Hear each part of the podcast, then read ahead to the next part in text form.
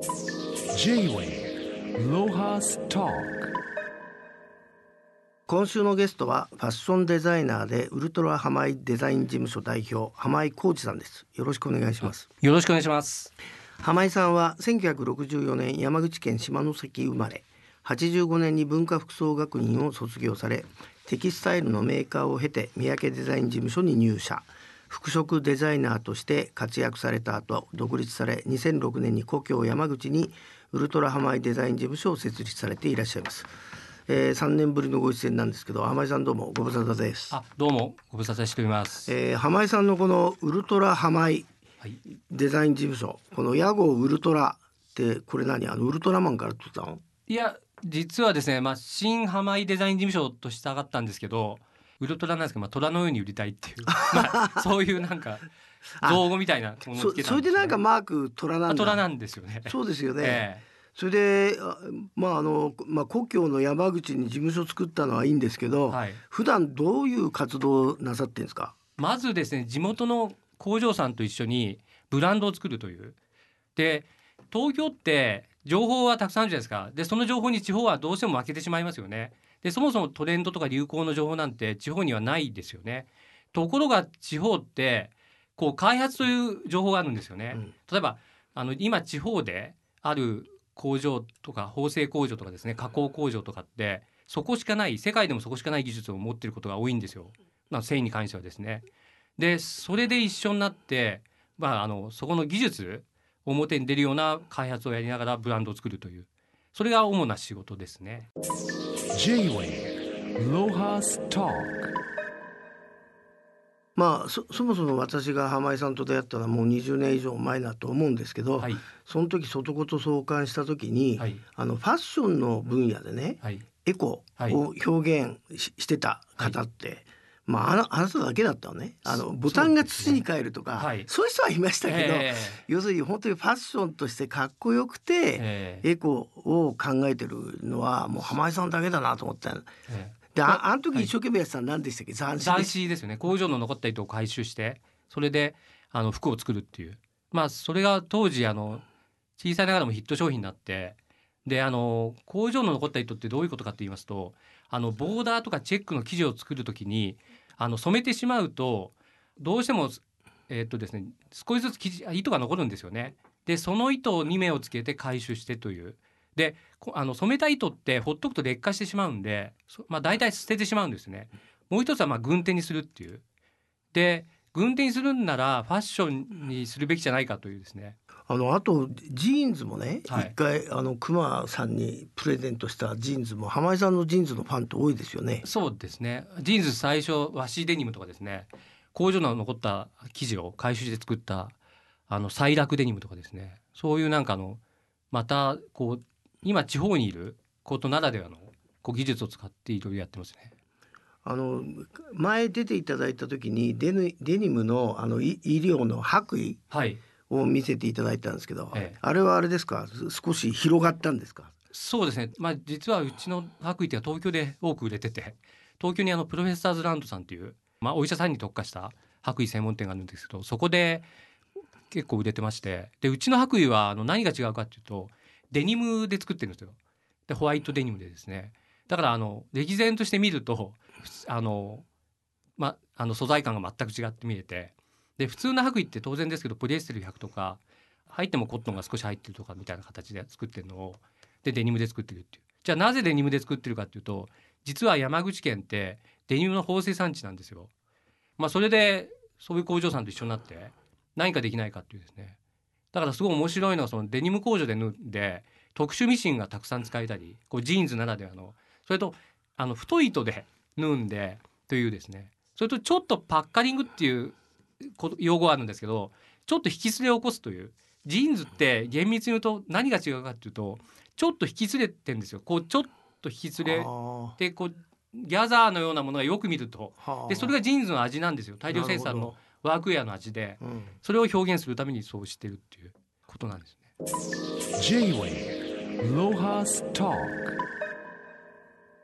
昔ねイタリアからそのファッションの人が来ると、ええ。日本のなんつうのかな作業員のさああいうダボダボのズボンとかさええ。ああいうのがかっこいいって言ってて。あ浅草にあったりしますよね。そうそれで「お風呂どこで売れるんだ」って連れてかれたけど今や大ブームですよね。ああそうですよね。あいうの何ワークウェアっつうの？ワークウェアですよね。まああのまたこれも面白いのはあれですね向こうのワークウェアと日本のワークウェアってこう多少考え方が違うところがあったりしますよね。その辺がまた面白いところですよね。どどこが専門的に見ると違うんですか？例えばなんですけどあのワークウェアの一つと思うんですけどねあの柔道着みたいなものってありますよね、はい。であれってほどくと面白いのがあのあんまり芯を使ってないんですよね。で、えあじゃあ例えばえ襟元とかですね、例えばですけど柔道着とかってこう掴みやすいじゃないですか。でなんか握りやすいですし厚みもあるからあたかも芯でも入ってるのかなと思ってバラバラにしてみると全く芯が入ってなくてこう折りたたんだだけなんですね、うん。そまあ、それこそなんかこう折り紙のよというかですね、うんそれでただステッチ入れただけなんですよ。で日本のものってそういうのが多くてこう合理的っていうかですね日本独自の合理性があるというかですねそういうものが多いんですよね。J-Way Lohas Talk まああの浜井さんは和紙に注目されたものを、まあ、はい商品されたり作品を作られてますけど、日本の和紙っていうのはまあどういうところが特徴があるんですか？使われ方に。まず本当用紙と和紙の違いってありまして用紙ってあの言ってみればそのパルプですよね。で糊でこう固めて作るみたいな感じなんですよねせ繊維層ですね。ところがあの和紙って繊維をこう縦に並べながら、うんそれで作っていくような形でですからなんかそのあの強さがまず違うんですよね。うんそれでいてあの繊維層があるんであの呼吸すると言われてましてなるほどだってたださん日本家屋になぜ和紙があるかっていうのも意味があるっていう感じなんですよね。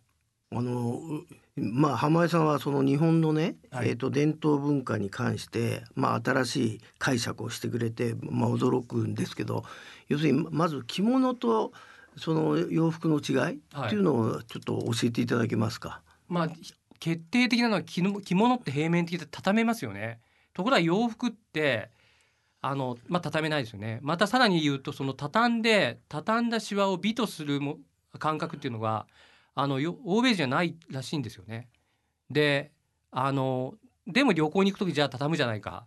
あのショップに行くとあの T シャツとかワイシャツって畳んであるじゃないかっていうことになりますけどでそれは別にその畳んで美しいからじゃないんですよ。もそもそもはですね。ただ本当の金持ちの家に行くとみんなハンガーにかけてあるらしいんですよね。ですからなんかあのまずその畳めるか畳めないかというか。で畳んで美しいか美しくないかででも逆に言って西洋から見ると立体だからいいいいっていう。でで、まあ、それはなんか日本人と西洋人の体も違いますよね。日本人ってどうしても本当平べったいですけどでところがあの欧米人ってこう厚みがあって立体的なあの体してますよね。もう一つ言いますとあのプロフィールっていう言葉がありますけどこれは日本であのえー、と翻訳すると単に、まあ、横顔ですけど欧米に行くとそうじゃなくてもっと深い意味があるみたいですよね。でどういう意味なの、どういう意味？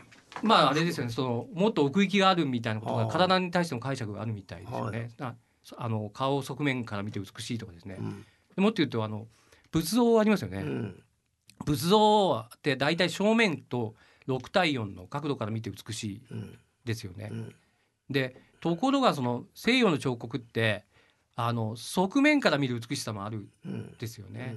まあそこも大きな違いですよね。もう考える人って必ず横から撮ってるもんね。そそうですよね。でも面白いのはその仏像横から撮った写真なんてない一枚もないですよね。うんでもちょっと斜めかな。まあそうですね。それが6対4ですよね。うんうんそれであの浜井さんがおっしゃってたことで要するに日本人ってこう畳んだシワはい。も美しい向こうはシワを伸ばす。そうですよね。洋服着る時。えそこも違うんですか？え違いますよね。着物って畳んであの肩のあたりの折ったところのポイントっていうのはものすごく重要ですよね。むしろ重要ですよね。まあな何？上下でもいいのかなあんな。そうですよね。あれがい一番のうん。あの美的な象徴なんですかね。そうそうですよね。に日本のね、ええ。ええとかあと袴なんかもそうですよね。あああの線が入ってますよね。そうですね。Talk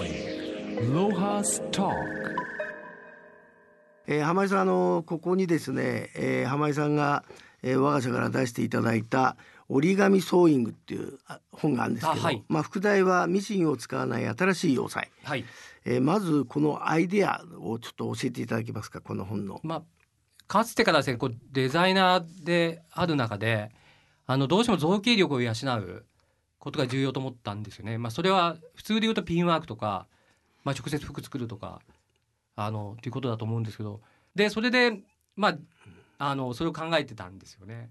そそしたらねあの皆川芽子さんっていう当時、まあ、今もいらっしゃるんですけどテキスタイルデザイナーの方がいらしてその方があのある時に自分に本を一冊くれたんですよ。へそれがあの折り紙建築とかって書いてある本でえで浜井君にあげるよって言ってそれでこれをヒントになんか考えてみない？とかって。うん。浜井君だったらきっと面白いこと考えないんじゃないの？とかって。今でもその本すごく大切にしてるんですけど。ものすごく大切にしてるんですけど。あのあっと思って。そうかと思って。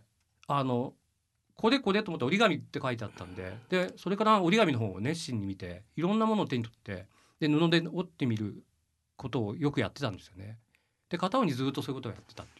まあでも久しぶりに懐かしい名前宮川真紀子さん。まあ僕もよく知ってて京都の出身だよねあの人ね。ね。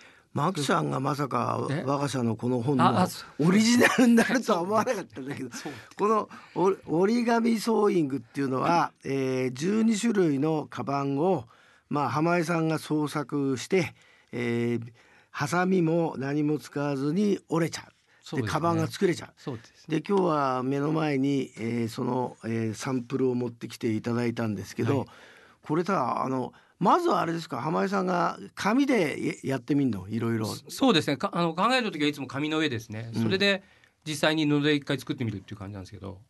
それで最後あれですよねこのピピンみたいなもので、まあ、止めたりそうですね。まあ別に何でもいいんだよね止めるのはねまあそうそうですね。止まれば一応何でもいいんですけどね。は止めっていうで止めるっていうやり方もありますし。J-Way Lohas Talk それでさこの本がユニークなのはさなんか浜井さんに企画書を見せられた時にさ内田春菊さんがイラスト描くって言われててそうですね。なんだか全然分かんなかったんだけど、ええーまあ、本を読んでみたら内田春菊さんのお母さんがユニークなんだね。あそうですよね。なんかお母さんがそのあれですよね。洋裁をやってて。でそれ服作ってもらったりとかしてたっていう話ですよね。でえー要するに彼女自体ももはい。そのミシン踏んだりするんでしょ？そうなんですね。内田さんの家にこう遊びに行ったことが、まあ、何度かあるんですけどその時にやっぱ驚いたのがミシン部屋っていうのがあるって聞いてで洋裁が好きだっていうことを聞いてで最初、まあ、考えたのがあの漠然と考えたのがいいつか内田さんと洋裁の本を出したいなというかっていう、まあ、憧れみたいなのが一つあったんですよね。そそもそもあれですか？内田さんと出会ったきっかけは何だったんですか？それがですねある時に突然ですねその時うちのお店がですねショップがあのパルコにあったんですよ。うんでその時にあの渋谷のパルコ一渋谷のパルコにあったんですよね。その時にあの一言メッセージを書いて残してくれたんですね。はあでそれで店の子にまああのこれにいたずらだよねとかって 言ったんですよね。そしたら「いや違います」って本人でしたって言われてそしてでう早速内田さんにあのまあコンタクト取ったんですよね。で聞いてみたらその内田さんから、まあ、後々に聞いたんですけどあの内田さんたまたま舞台を見に行ったら、うん僕がその衣装をやった舞台でで2つ目の舞台を見たらまたそれも自分がやった舞台で今度はその当時付き合ってた彼が出る舞台がうちあの野田秀樹さんの舞台で、うん。その衣装をやったのまた自分だったんですよね。うん。っていう、そまあ、流れがあって、まあ、ちょっと多少端折ってますけど話はですね、まあ、それからですね。それで会ったら実はミシン部屋があったと、そうそうですね。そこで一気に盛り上がったわけですそうかそうですね。J-Way Lohas Talk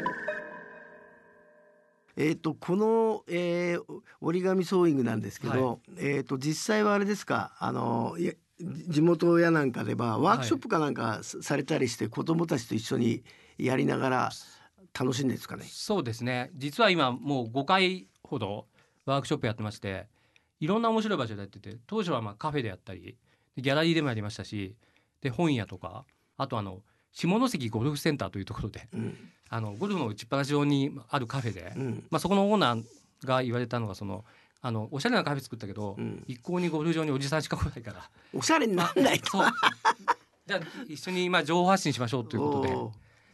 まあ、あとあの実は2月20日に聖高校でワークショップやりました。どどういうワークショップだったんですか、あのこのまあみんなで折り紙ソーイング作ろうっていう、まあうん。その前にコンセプトがありまして、うん。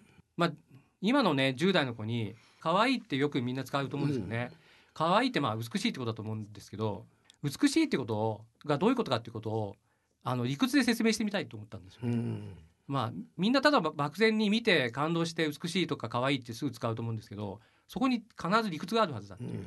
でプロになるなら理屈が必要と思うんですよそこにですね。うんで単に感性だけでやっていくといずれまあ自分たちがそうだったんですけど、まあ、ススランプになるっていう。